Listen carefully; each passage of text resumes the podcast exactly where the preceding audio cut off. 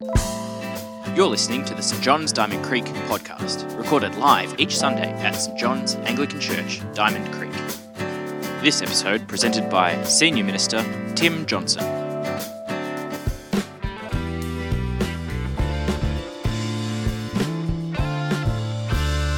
Today's Bible reading is from Philippians chapter 3, verse 7 to 11, and it can be found on page 952 of the Pew Bibles. But whatever were gains to me, I now consider loss for the sake of Christ. What is more, I consider everything a loss because of the surpassing worth of knowing Jesus Christ my Lord, for whose sake I have lost all things. I consider them garbage, that I may gain Christ and be found in him, not having a righteousness of my own that comes from the law, but that which is through faith in Christ, the righteousness that comes from God on the basis of faith. I want to know Christ, yes, to know the power of his resurrection and the participation in his sufferings, becoming like him in death, and so somehow attaining to the resurrection from the dead. Thank you very much, Steph. Uh, yes, I'm hoping the talk's uh, interactive. So, kids, you've got your worksheets there, but uh, um, stick with me because uh, we're going to try and get people to participate in this and have a think about what this Bible passage uh, is telling us as individuals and also as a church. Uh, you might like to have your Bibles open. Uh, it's always a good idea to have the Bible open in front of us, to refer to what it's saying, to check what's being said up front against what's in the Bible, and to, uh, to check God's Word as we look at it together. I was very inspired by Sue. I thought I might change and rap this sermon, but then I thought, no, I won't. Uh, but I do want you to participate with me uh, as we go through. Uh, and I want, to, I want to play a little bit of pick a box today to try and explain what's going on in the passage. So, what I want you to do, we've got box one and we've got box two. And I'm going to get you to stand up if you'd like to choose box one or box two uh, for the different choices that we've got available. So, the first one, box one, has a cute puppy. Um, there isn't actually a puppy in the box, it's okay. Um, and box two is a cat, a cute cat. So you need to decide which you're going to choose. Could you please stand up for box one, the puppy? Okay, thank you. Sit down. That's a, I reckon that's a majority, but we'll see. And the cat, stand up for the cat people. Okay, thank you very much. Excellent. Righto, sitting down. Here's the next one. Okay, box number one, uh, don't stand up yet. I'll give you the options. Box number one is milk chocolate. Uh, box number two is dark chocolate. Um, stand up for box number one, milk chocolate. Interesting. Stand up for box number two, dark chocolate. Wow. Maybe just the dark chocolate. Some people perhaps abstaining from the vote because they don't like chocolate at all. It's true. Not all my children like chocolate. All right, here we go. Here's another one. Oh, hang on. Where are we? There we are. Okay, box one action movies. Box number two romantic comedies. All right, box number one action. Yeah. This is the action side of the church over here. Uh, box number two, romantic comedies. There we go. Wow, interesting. Okay, sitting down. This, this one can be a real dilemma. I've got a, I've got a mate who has great difficulty ever finding a movie to watch with his wife. They can just never agree on a movie together because she just loves action movies and he's an absolute sucker for the romantic comedy. So they, they, they just cannot agree what they will see. Okay, hopefully that got you moving, got a bit of exercise, but I hope it got into your mind this idea of choices and how we choose one thing and make choices all through our lives. Now, today's Bible reading, which uh, Steph brought to us from Philippians chapter 3, uh, is all about choices. Paul's writing to the church at Philippi, to these uh, Christian people like us, sort of a church gathering, and he's telling them about a choice that he's made and why he's made that choice. Uh, in the section just before our reading, so just going back uh, a few verses before uh, where we started our reading, he's been talking about his life before he became a follower of Jesus. And he's talking about all of the things that he did and all of the things that he was really proud of in his life before he knew about Jesus. Um, he was talking about, I'll just flip this round here and, uh, and put them up. He was really sort of saying, These are the things that I could be boasting in about my life before Jesus. Uh, it's all about his heritage, about his religious practice, and his zeal or his passion for what he did.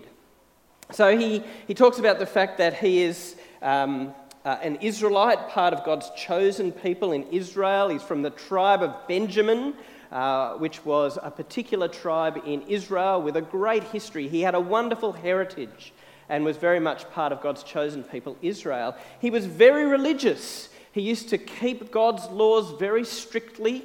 He said he was a Pharisee with regard to the law. Now, we often think when we read the Bible, Pharisee equals bad guy because Jesus had all these run ins with the Pharisees. But for people at the time, if you were a Pharisee, you were a very, very good person. You took your religion seriously. You made sure that you meticulously kept God's law. And Paul did that. He even says, actually, that he was faultless in keeping God's law. Who could say that? He was really, really strict in following God's law. And he said it wasn't just a dry uh, religious thing, he was really passionate about his faith. He was zealous, which is why he persecuted the church, because he felt the church was going to lead people away from the true worship of God. So he's got all of these things that were part of his life. Uh, in box one, if you like, this was part of his life. And yet, what does he say about these things? He says in verse 7 Whatever were gains to me, I now consider loss for the sake of Christ. Paul discovered something else, or actually, Paul discovered someone else. He discovered Jesus. Later on, he'll describe it as knowing Jesus. But that was what he discovered. And so, all of these good things, they were good things. He says, compared to knowing Jesus, I now consider these gains, these wins, as losses when you compare them to what he now has in knowing Jesus. Actually, he goes a bit further than that. Uh, in verse 8, he says, I consider everything a loss because of the surpassing worth of knowing Jesus my Lord, for whose sake I have lost all things. So we'll add down the bottom everything is in now in box one. Everything compared to Jesus. And Paul says if I've got a choice and I've got everything in this box and knowing Jesus in this box, I'm going to pick knowing Jesus over everything else. Let's just think about that. Everything. That covers a lot of things. In fact, it covers everything, doesn't it? That means things like money.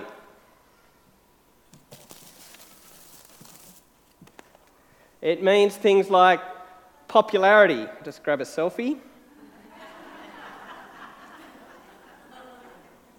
There we go. Smile, everyone.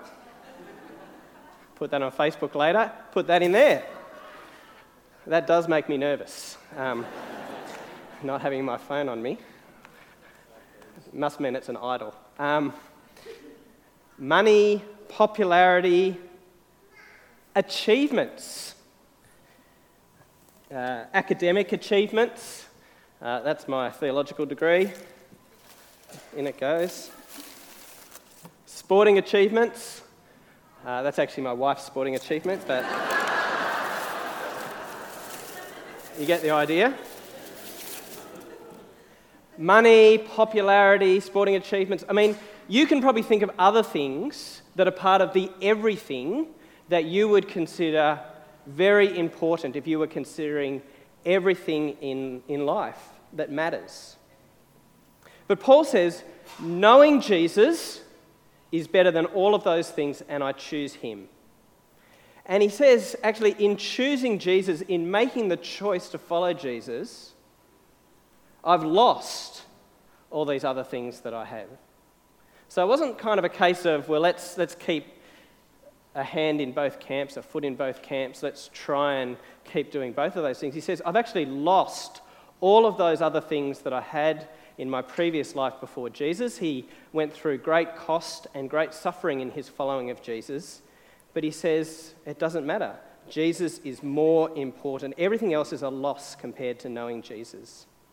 Actually, he went further than that still, didn't he? He said, What does he consider these things compared to knowing Jesus? He says, I consider them garbage compared to knowing Jesus. Again, it's not that these are bad things in and of themselves. It's just that when you compare them with how great Jesus is and knowing Jesus, it's like these things are garbage.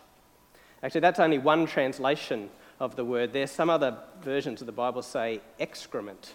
Um, I didn't think I'd put that in the box. Um, but that's the comparison that he makes. All of these things uh, are garbage compared to knowing Jesus. Which raises the question, doesn't it? What's so great about Jesus? Why is knowing Jesus so good that everything else that we might consider is garbage? That we would pick him over everything else? Well, let's be clear, first of all, about what knowing Jesus means. Knowing Jesus is not knowing facts about Jesus. It's not having an academic knowledge where you could answer quizzes about Jesus and have all the facts. What town was Jesus born in? What was Jesus' trade that he learnt as a young man? well done, Henry. It's spot on. What was Jesus' famous teaching? Fill in the blank. The Sermon on the. Very good. We can do that, but knowing Jesus isn't about passing a test about Jesus. Knowing in the Bible is about a relationship. It means having an intimate and close personal relationship with Jesus. It means loving Jesus and knowing that you are loved by Jesus.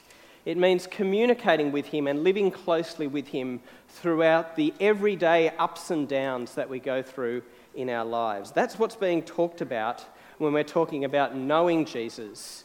And when we make that choice, it's about the relationship that we enjoy with Jesus versus all these other things that we might choose instead.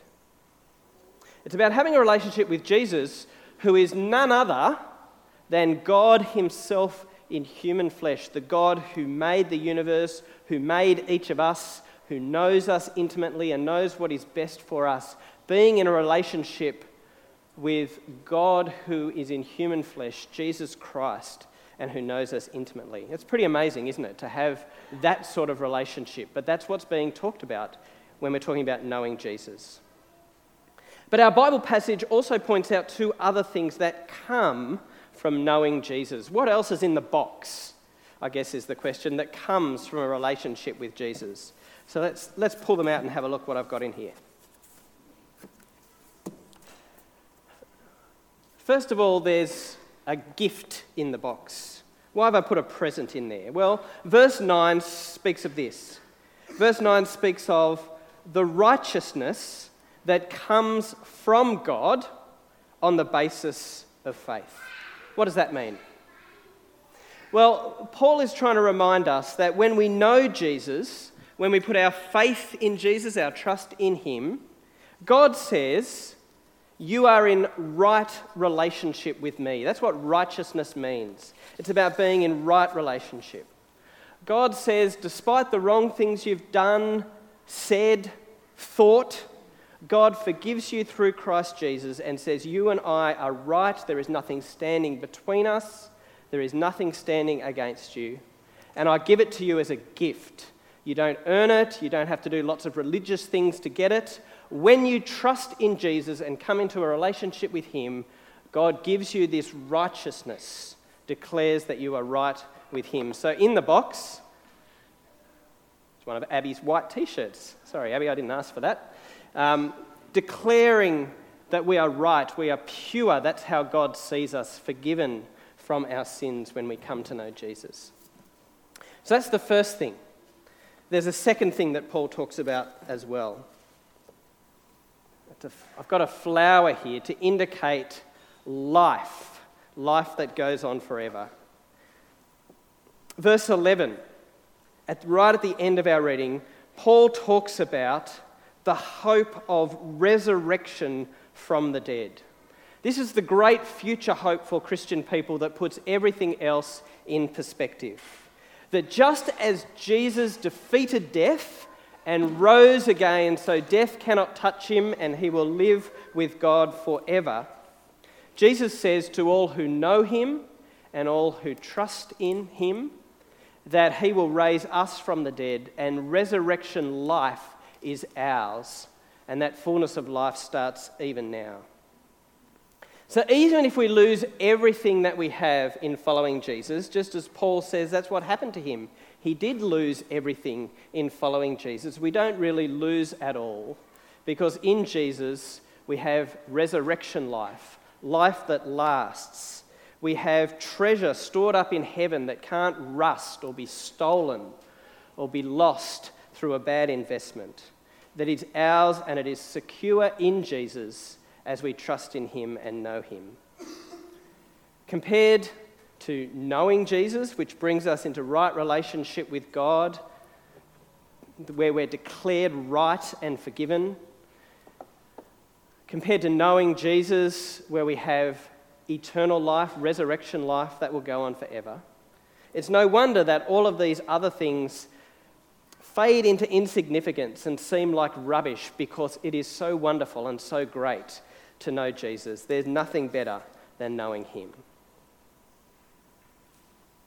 Now, our church has a mission statement. Our mission statement is to know Jesus and to make Jesus known. So I've just added that to the bottom. This is what defines our purpose as a church. This is what we have said as a church is our core business, what we're on about, the priority for us that everything else needs to be measured against. It's unchanging and it's more important than anything else. So, as we launch into this year of 2018, the question is is that right that we have chosen this, that we have said as a church, this is what we are on about? And in doing that, in stating that that's our mission, we're saying that other things are less important and won't be as much for us a priority as knowing Jesus and making Jesus known. It means we're putting that ahead of other things that we might put into the box. Things like financial security, prestige, popularity, cool programs, great social times. Not that any of those things are bad, they're not. Remember, this is about a comparison with Jesus and priorities, but do we consider everything else that we might choose a loss compared to us knowing Jesus more deeply and helping other people who don't know Jesus yet come to know him and know the fullness of life that is found in him? Compared to this amazing mission that we have as a church, is everything else that we could choose instead a bit rubbish? That's the challenge for us as we enter into this year together. So, can I ask you if you would, stand with me to indicate the choice that we are making uh, as we seek together to know Jesus together and to make Jesus known? Let's stand and uh, I'll pray for us.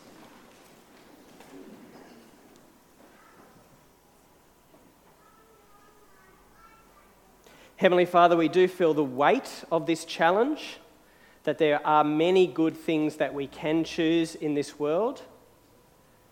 But please remind us and continue to remind us of the all surpassing greatness of your Son, Jesus Christ. Remind us and instill in us the knowledge of what it means to really know Jesus and have a relationship with Him.